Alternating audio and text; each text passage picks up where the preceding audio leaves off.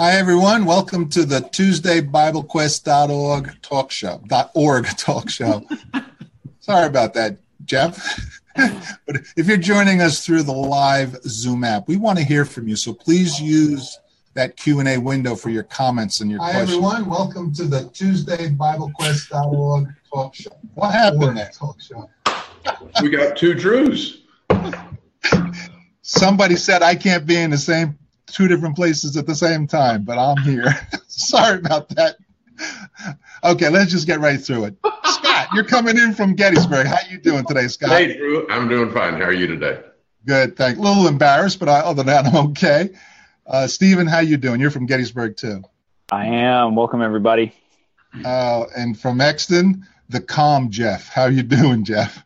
Hello, doing very well. Good to be with everybody again today. I'm sure you guys don't want to walk out now on me on that one. Hey, so Jeff, before we get started though, why don't you give a plug in for the Wednesday Bible Quest talk show that?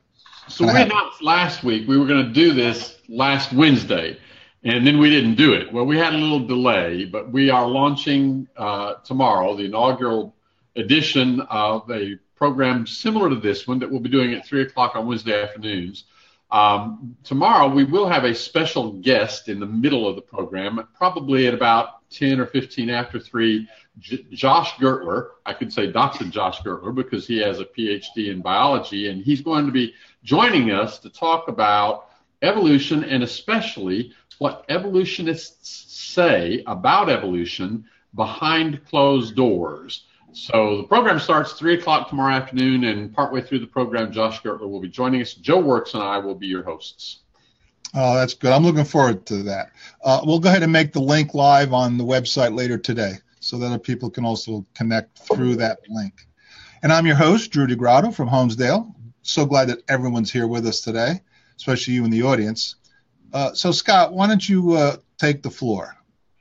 Well, today we're going to be talking about Romans 12 which is one of my favorite chapters and one of my favorite books.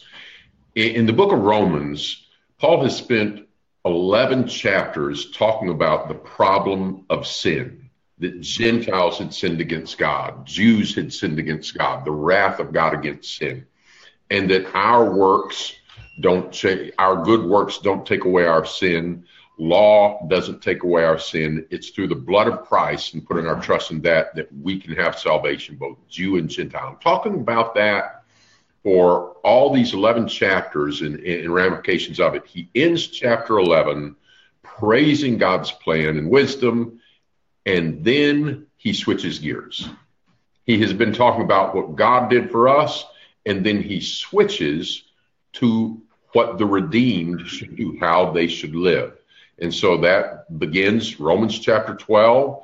And Stephen, why don't you start taking us here uh, through these two great opening verses?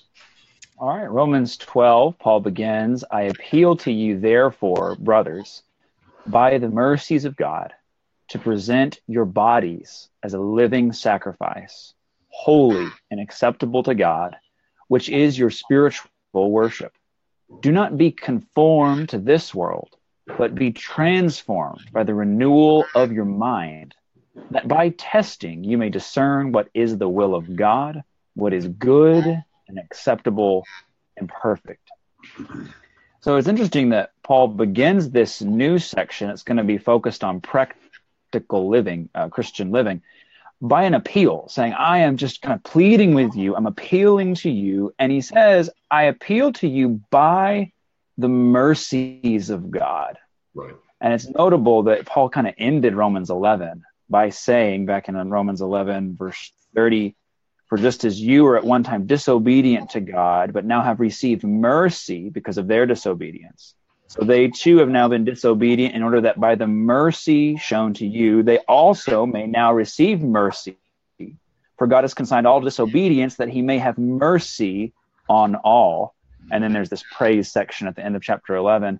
And now he says, by the mercy of God. And so he just begins by asking us to kind of reflect on how merciful God has been to us, which after reflecting on, as Scott just mentioned, the problem of sin for most of the first part of this book, we have to marvel at God should destroy us. I mean, we shouldn't even be here. Um, and if we feel like we're entitled to salvation, we need to go back and read the first 11 chapters. Yeah. But as we're marveling, look at how merciful God is. It's not an invitation to, well, God is just so merciful, so I should just stay the way I am. It right. is a appeal to God is so merciful, therefore I need to sacrifice my life to him and give him everything that I have. So he brings up this kind of famous image of a sacrifice, but most sacrifices are what when they're offered? Dead sacrifices. Mm-hmm. Dead sacrifices, right? That's kind of the whole point is you kill the animal and yeah. it's giving yeah. up its life. God doesn't ask us all just to die for him. There are certainly those who have laid down their life for the Lord. But this concept is an interesting one of not a dead sacrifice, but a living sacrifice offered up to God uh, as worship. And, and, and this is the picture of our life is that in the same way that a dead sacrifice would be killed on the altar and then totally consumed up to God, all of it is just given up to God. He says that's what you're supposed to do with your life, with your body, even that we are to offer everything that we do, not just like going to church on Sunday, you know, studying the Bible here and there, saying a prayer here and there, but your life, everything you do in the body is supposed to be this offering to God, um, a, a living sacrifice. Thoughts or comments on that concept? As you were talking about that, it reminded me it's different wording, but it's really kind of the same point from Second Corinthians 5 we need to live for him who died for us. Yeah, I love that passage. That's such Let's throw out concept. some questions for our audience here. Uh, I posted some of these on my Facebook page, and I also want to get them out here. Uh, to the audience, this is a practical test, a lot of application in this text. And it, it's here's what redeemed people should look like. Here's what they should be doing, their attitudes, their actions. There's so many good texts in here. So, just for our audience, what is your favorite verse in Romans 12 and why? Also, a couple other questions. There's three texts, I'm sure more, but there's three texts in particular from elsewhere in the Bible that are echoed or quoted in Romans 12. What, what text do you see parallels to and quotations from along that line?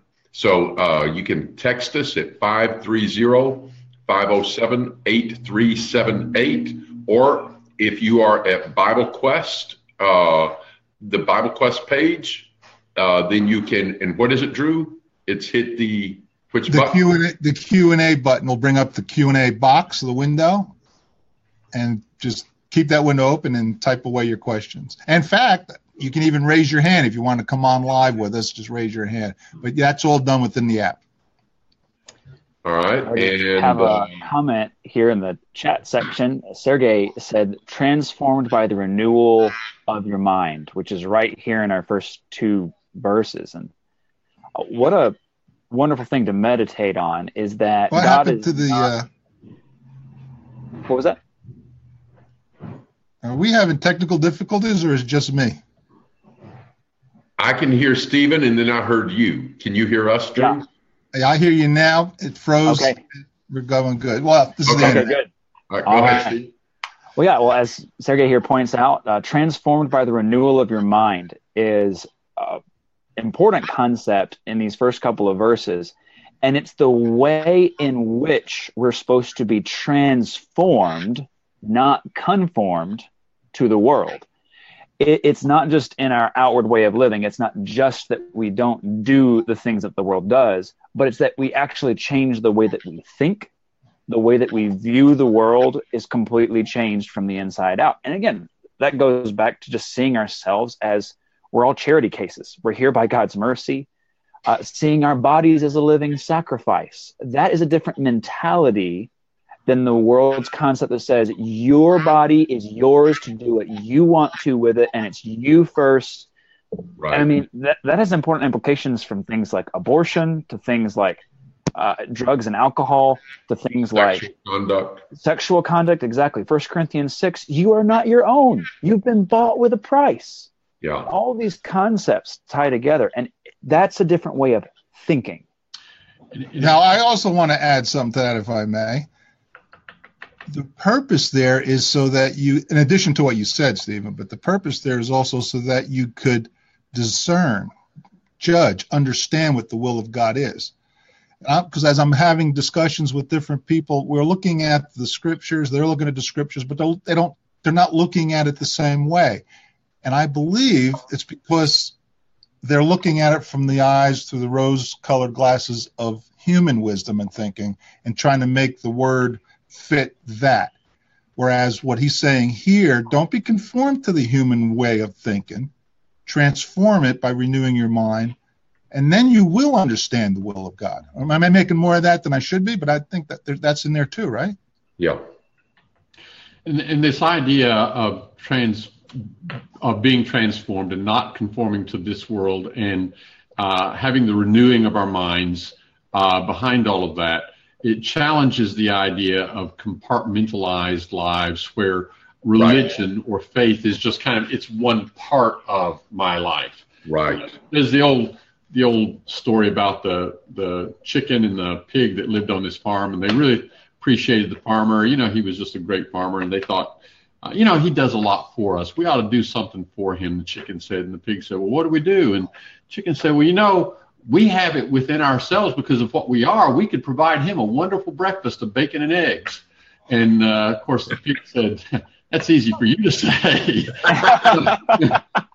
so for the pig, it would have been a, a real self sacrifice. For the chicken, it's just like this is a little thing I can do for the farmer. A little donation. A little donation.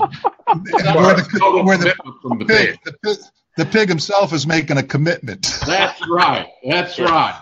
Where, where, and so in people's lives today, oftentimes that's the way religion is. It's like the the egg is for the chicken. Okay, this is something I can do for him, but then I can live the rest of my life as I please. Right. But we are to be the sacrifice like the pig, but in living fashion. So our lives are dedicated to God. And, and you're not going to accomplish that unless your mind is dedicated to God and you're transformed from thinking in terms of what I want and this lifetime and glory among men and success in the eyes of men you have to be transformed from that way of thinking to thinking about how do I serve God? How do I glorify God? Who am I and what am I all about before God? And it's it's one of the challenges for us is of any generation is it's not enough to just believe in Jesus and want the blessings from him. This is our obligation. And not everybody who claims the name of Christ follows through on this. For instance, let's consider the church of Corinth they had believed in Christ, they'd been baptized into Christ, and it wasn't a monolithic group. Not everybody had the same problem. But when you read First Corinthians and when you look at the culture of the city of Corinth, we really see that instead of being transformed, in many ways, they were still conformed to the behavior of Corinth. What, just real quickly, what are a couple of examples of that? What were some of the ways in which the Corinthian church was still being Corinthian? they still wanted to go down and participate in the idol feast at the idol temple. They still wanted to maybe go along with fornication, maybe justify fornication. They were still thinking in terms of of uh, worldly standards of wisdom and valuing things based on human wisdom, those kind of things. Yeah. Anything else? We've got a, another comment all the way from Moldova uh, Sergey again has a comment in the chat window there.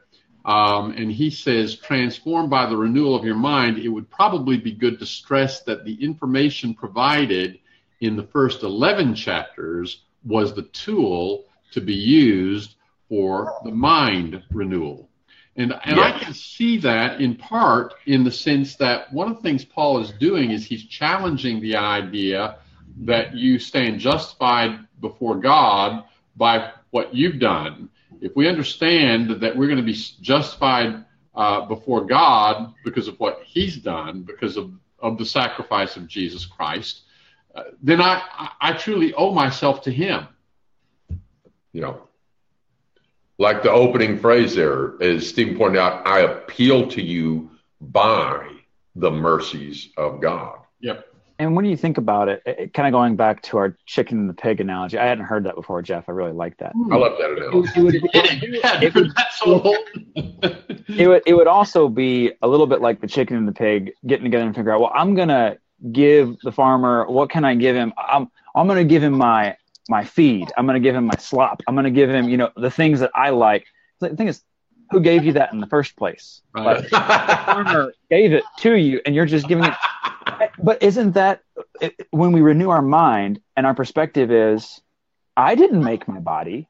I didn't form myself out of nothing. God made me. Um, i mean solomon when he's making the temple he's like or D- david when he gets the stuff for the temple he's like we're, giving you the stuff that you've given first to us and so when god asks for our bodies as a living sacrifice we're still just giving god back the very thing that he gave to us and that's very different than feeling like well i'm entitled to do what i want to do and I'll, I'll begrudgingly kind of give God part of me. It, no, like it's just it's a rightful thing. I, some translations instead of spiritual worship have rational service.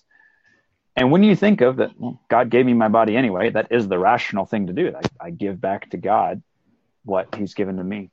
Exactly. Bettina put it on the chat there. Uh, some translations say therefore, and I think the one you read earlier on says that in that first verse. Therefore, replying, which she says indicates the point about the prior chapters. So both of those good uh, points are coming in. Uh, that came in are good. I think we need to get along though with some more of the, the, the verses here, so we have some more to discuss about because he's going into a lot of points here. So. Uh, Jeff, why don't you go ahead this time? Well, Scott, who did you want to read this? It, it doesn't matter. I'm just having trouble advancing. All right. For by the grace given to me, I say to everyone among you, not to think of himself more highly than he ought to think, but to think with sober judgment, according each according to the measure of faith that God has assigned. For as in one body we have many members, and the members do not all have the same function. So we, though many, are one body in Christ, and individually members one of another. Let's start. Somebody address this idea uh, of this balance. Do not think more highly of yourself than you ought, but to think soberly. Well, I think I don't know if it was the previous chapter or the one before that.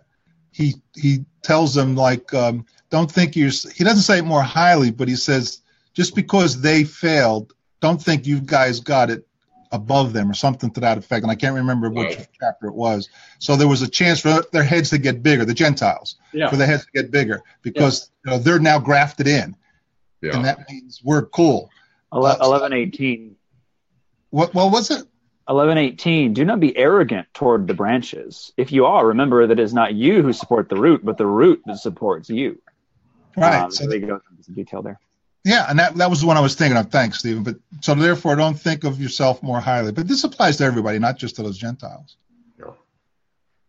Get somebody paint a picture of someone, say particularly in a religious setting, that starts to think more highly of themselves than they ought. And then maybe somebody else paint a picture of somebody who's not not stepping up to the plate and, and, and uh, with sober judgment and taking responsibility for what they can do. Hmm. i think about the tax collector and the pharisee i mean uh, or Oh yeah, you know i mean the pharisee is giving tithes of all that you have a good thing? Is fasting twice a week a good thing? I mean it, it can be. It's funny i noticed the other day that the, the pharisee says almost the exact three things that jesus says be careful about in matthew 6 um, fasting giving to the poor and prayer. Giving to the poor is uh, hard to make that connection but it's just kind of interesting there. But here's a guy he's doing good religious things but and he has impressed himself. Right. I thank you that I am not like other men. I mean, he's just so high-minded, um, and and it, a lot of this has to do the way that we can sometimes do a gut check for ourselves is just how do we view the people around us? Do we kind of view ourselves as I am here to help everyone around me, and not in a service kind of way, like I'm here to help, but I like say I can condescend to these people, you know, and Jeff um, has Jim Nunn has a, a good uh, observation. Naaman. Naaman thought he was too good. It, it was beneath him to do simple yeah. thing he had been instructed to do by the prophet of, of God. For those who don't know the story, Naaman is this Syrian captain. He is an important man in his country, but he has leprosy. He has come to Israel to get healed, healed or cleansed of his leprosy. He is sent to the prophet Elisha, but instead of Elisha coming out and uh, giving accolades to this great commander from the Syrian army and treating him as visiting dignitary, Elisha sends his servant out. The servant tells him the word of, the, of God is, Go dip in the river Jordan seven times, you'll be cleansed. And Naaman thought, well, the prophet will come out, wave his hands about the place, and make a big show. You know, if I was going to dip in some river, I could have dipped in the rivers back home. And so he was upset. He was angry. He's going to go home without being cleansed. Of course, the story has a happy ending, but at that point, Naaman was thinking too much of himself. We have a question here. What does it mean by the faith that God has assigned? You notice in there, by the faith, uh, according to the measure of faith that God has assigned. And, uh, you know, as we keep reading here, for as in one body we have many members, the members do not all have the same function. So we, though many, are in one body in Christ, individually members one of another. Uh, I, oh, yeah having gifts that according to the grace given us, let us use them. If prophecy, in proportion to our faith. If service, in our serving. The one who teaches, in his teaching. The one who exhorts, in his exhortation. The one who contributes, in generosity. The one who leads with zeal. The one who does acts of mercy with cheerfulness. And maybe a good example of this would be uh, Korah he's been given what responsibility by God to be a Levite, and they had certain responsibilities. But what in the, there's something he's guilty of that's in this text not to do. He thought more highly of himself than he ought. Mm-hmm. And he had, Moses had been given a job that Korah hadn't been given. Yep. And just like the Corinthians who are jealous of somebody who had a different gift than them, Korah is jealous of what God has assigned to Moses, and he says, I ought to be able to do that too. How does that work out? Yeah, not not so well.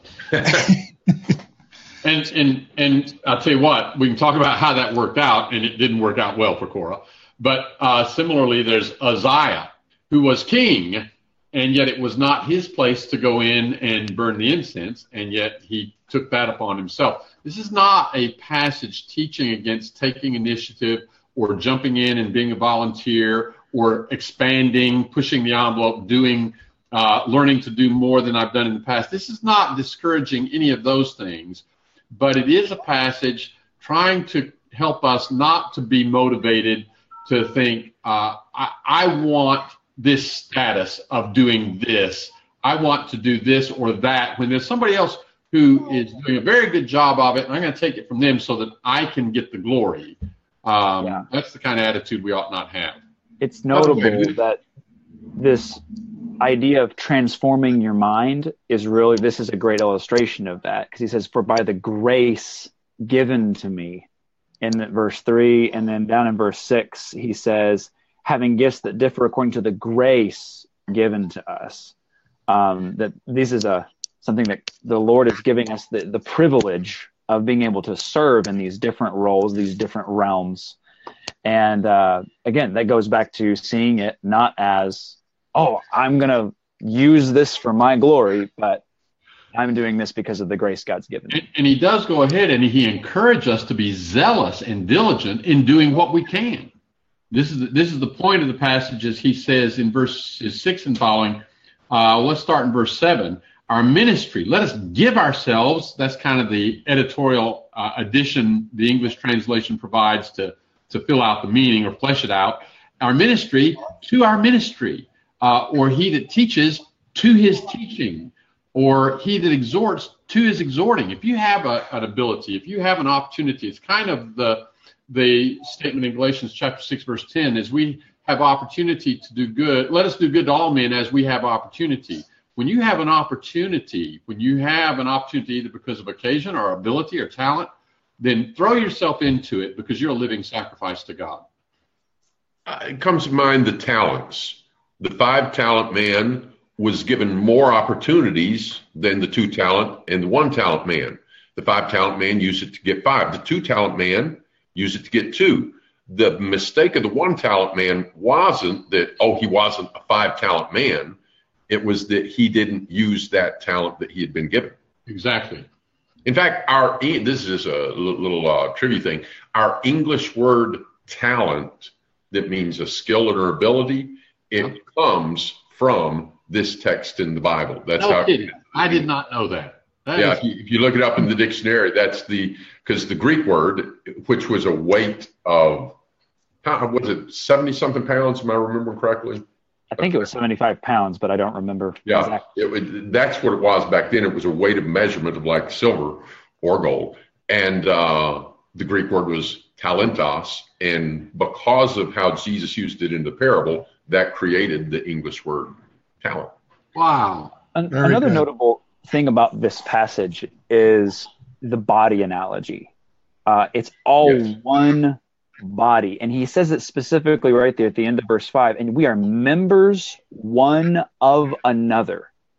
That we're different. The hand is not the foot, the foot is not the eye, the eye is not the stomach, or whatever. You know, different parts of your body have very different forms and functions. But without your stomach, the rest of your body is in trouble, you know. Um, and, and we are members of one another. And again, this goes back to renewing our mind, not thinking more highly of ourselves. I need to do my job the best that I can do, but not think that I'm any better or any worse than any other member of the body, because we need all the members working together, just like your body needs every part to function properly. A couple of things that uh, viewers have uh, uh, put in. One, somebody pointed out that at least one of the screens said 1 Corinthians 13. If so, that's probably my fault. Sorry for the glitch. We are today on Romans 12. Uh, and just touching on one more thing about when this person, uh, we've got this call that said, what does it mean uh, by the faith that God has assigned? Uh, we talked about what it does mean. I think we can say one thing it does not mean is that God uh, lets this person believe in Jesus, and you know, and, and another Christian he doesn't want to believe in Jesus. He wants all disciples to believe in Jesus. Faith, going back to the theme verse of Romans, uh, the gospel is the power of God unto salvation to all that believe, to the Jew first and also to the Gentiles. So all of these Jews and all of these Gentiles were to have faith in Christ, but this is talking about things that God has assigned in these different skills and abilities and roles and functions. Anything else on that? Before Just real quickly, I know we've got a lot to get to, but I want to make a comment about this word members.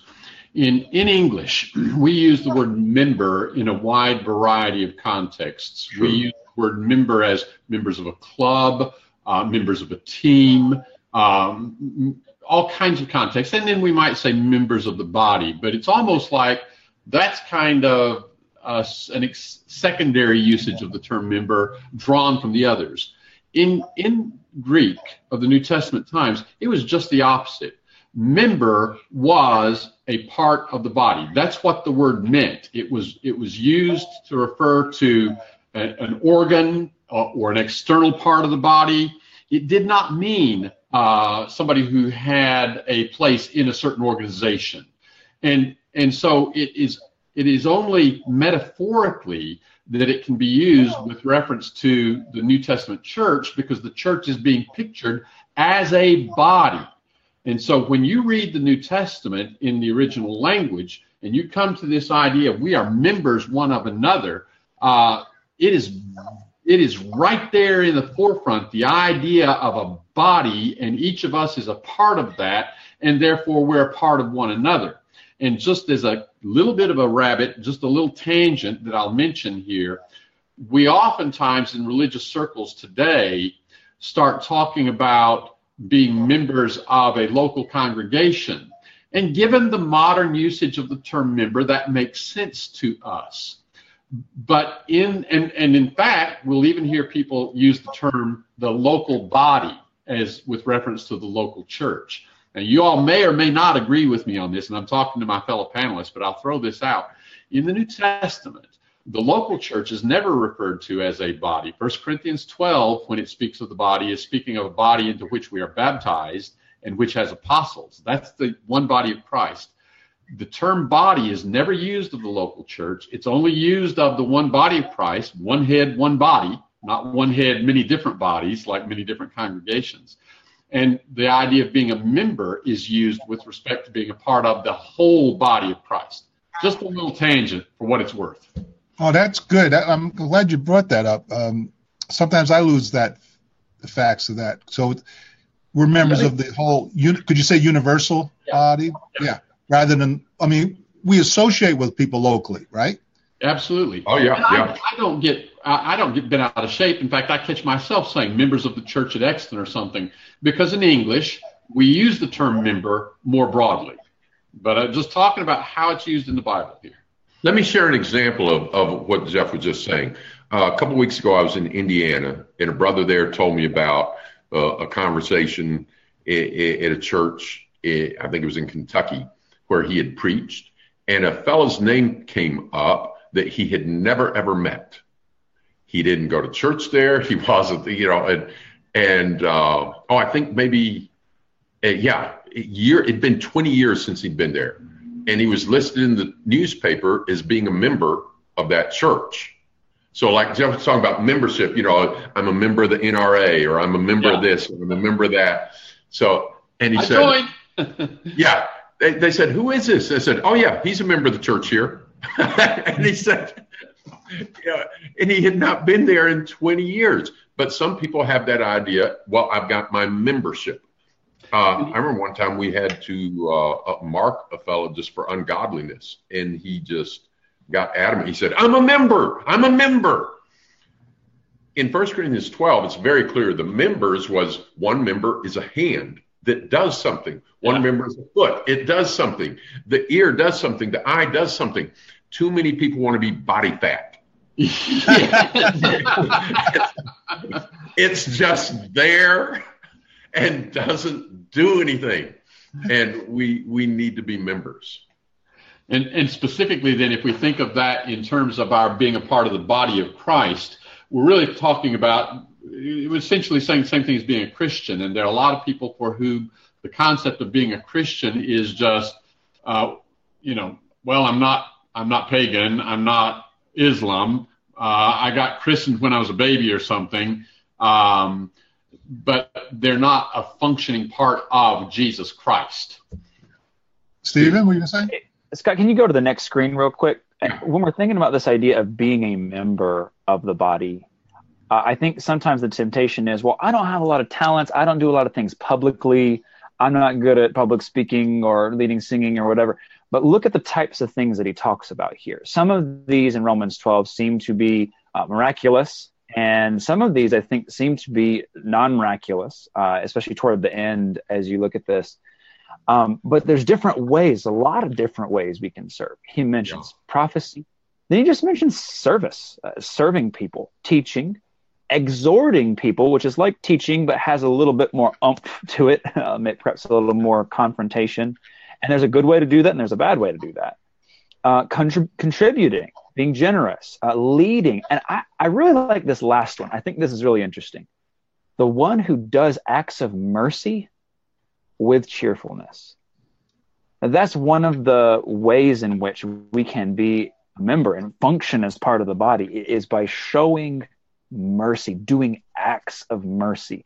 Uh, sometimes we sing that song, All Creatures of Our God and King. Um, and there's an interesting verse that song. I hadn't thought about it till I heard it again recently. That says, "And all ye men of tender heart, forgiving others, do your part or take your part. Alleluia, alleluia. Ye whom long pain and sorrow bear, trust God and on Him cast your care. Oh, praise Him, praise Him, alleluia." And it's that we're offering ourselves as that living sacrifice to God when we're showing mercy, when we're suffering and trusting God through that. And there's all sorts of different ways that we participate in, in the work and our members. Hey, Stephen, I want to take take that opportunity to ask that question, my question. Acts of mercy with cheerfulness. That's not saying that some people do it without cheerfulness, but it's implying something else, right? Well, it would seem to be that way that uh, uh-huh. he qualifies most of the different things here. You know, if you're going to uh, contribute, do it generously. Don't just like, well, I guess I got to do something, so I got. to. Grudgingly. That's it, the yeah, point. Exactly, but if you're going to be merciful, I mean, well, God said I had to forgive him, so. well, no, with cheerfulness, and again, He's just appealed to them by the mercies of God, and if we see God's mercy to us, we're able to much more cheerfully be merciful to others. We have had good audience participation today. We'd like that to continue. 530-507-8378. The number there is at the bottom of the screen if you want to text in a comment or a question. Uh, in particular, looking for what's your favorite verse in Romans 12 and why. And also, uh, you can reach us on the Bible Quest. The, the actual app. App. Reach us either way. All right, let's go to the next text. Let love be genuine. Remember, Peter is going to say, talk about unfeigned faith here. Let love be genuine. Abhor what is evil. Hold fast to what is good. Love one another with brotherly affection. Outdo one another in showing honor.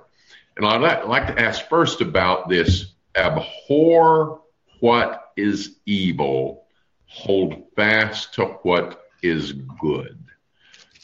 Well, that, that tells us right off the bat, though, that we have to discern and know the difference between evil and good first. Yeah. Yeah. Well, and then I need to cling to that which is good. Is that word fast uh, yeah. referring to that word cling? Clinging to it?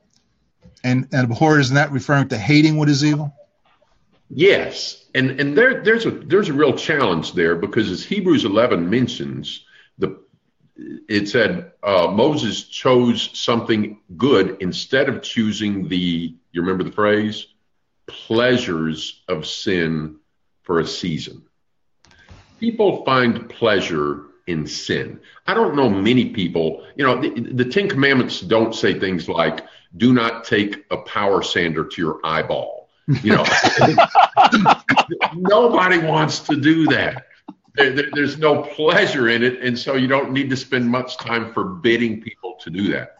There are pleasures in sins, and this passage is telling us to learn to abhor what is evil. And the more we can learn to abhor what is evil, then the less we want to do what is evil. So, on a practical basis, what are some ways that we can train ourselves? And what are some perspectives that we can train ourselves to both abhor what is evil and hold fast to what's good?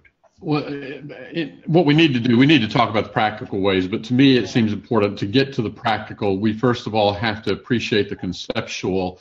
Um, and the problem that we often have in our culture today is we don't conceptually understand that evil is evil. We don't understand yeah. hating evil. There's too many people have the attitude, well, I don't want to hate anything, you know. Well, no, we need to hate something. In Psalm 97 and verse 10, hate evil, you who love the Lord. Yeah. Part parcel of loving God is hating that which is opposed to God.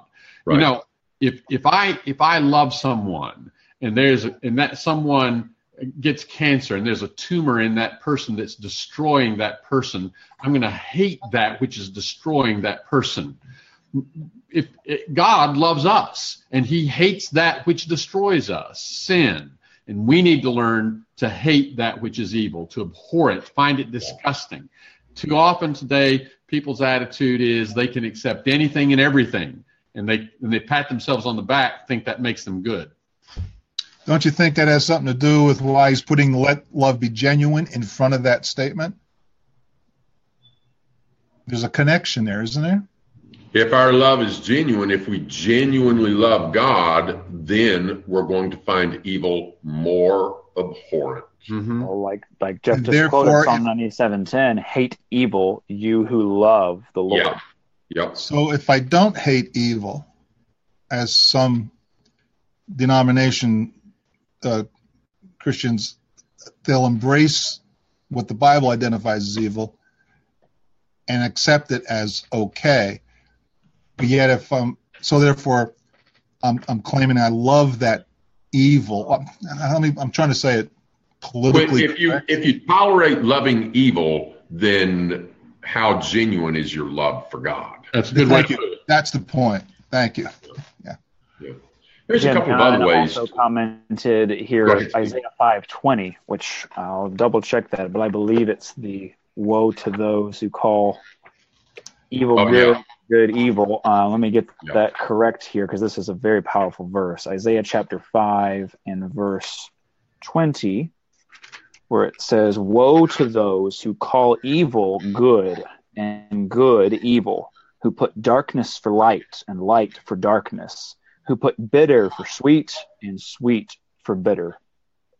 A powerful Yeah. reminder. Yeah. And when people get confused over what's good and what's evil, it's harder to hate what's evil because some people are saying, "Well, I, I thought that was good," and it's harder to love what hold fast what's good because some people saying, "Oh, that's evil," and that's the culture we live in, isn't it? It is Yes. constantly people are calling evil good and, and good evil, and so it's hard to know where to put our affections, and so we really need to stick to God's word on these things. To hear some people talk, you'd think that the only thing evil is opposing evil. Yep. You know, tolerating evil is good, opposing evil is evil.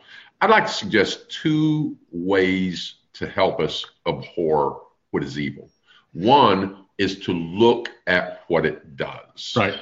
um, like in, in Proverbs, look not upon the wine when it sparkles in the cup, when it goes down smoothly. Look at what it does. Then it paints the drunkard. You think about alcohol commercials. Yeah. They, what, who do you see in the alcohol commercial? What do you see? Beautiful people having fun. And Oh. happy. They are so excited and having such fun. They're such great friends. They're living it up. They're in beautiful places, you know, lovely clubs. It's just wonderful. You never see a guy with a great big beer belly, especially a never ugly guy with a great big beer belly, balding, his hair. you always see these vibrant, young, healthy looking people, just good looking people having great fun. Yeah. That's kind of a deceptive picture. Yeah, you don't see the family that's broken up i- i- in in the commercial. You don't see the fella staggering away from the drunk driving accident where he's just killed somebody. You don't see the wino lying in the gutter. Yeah. And so to look look what it does. Another thing, uh, how did Nathan get David to see the problem with his sin? Mm.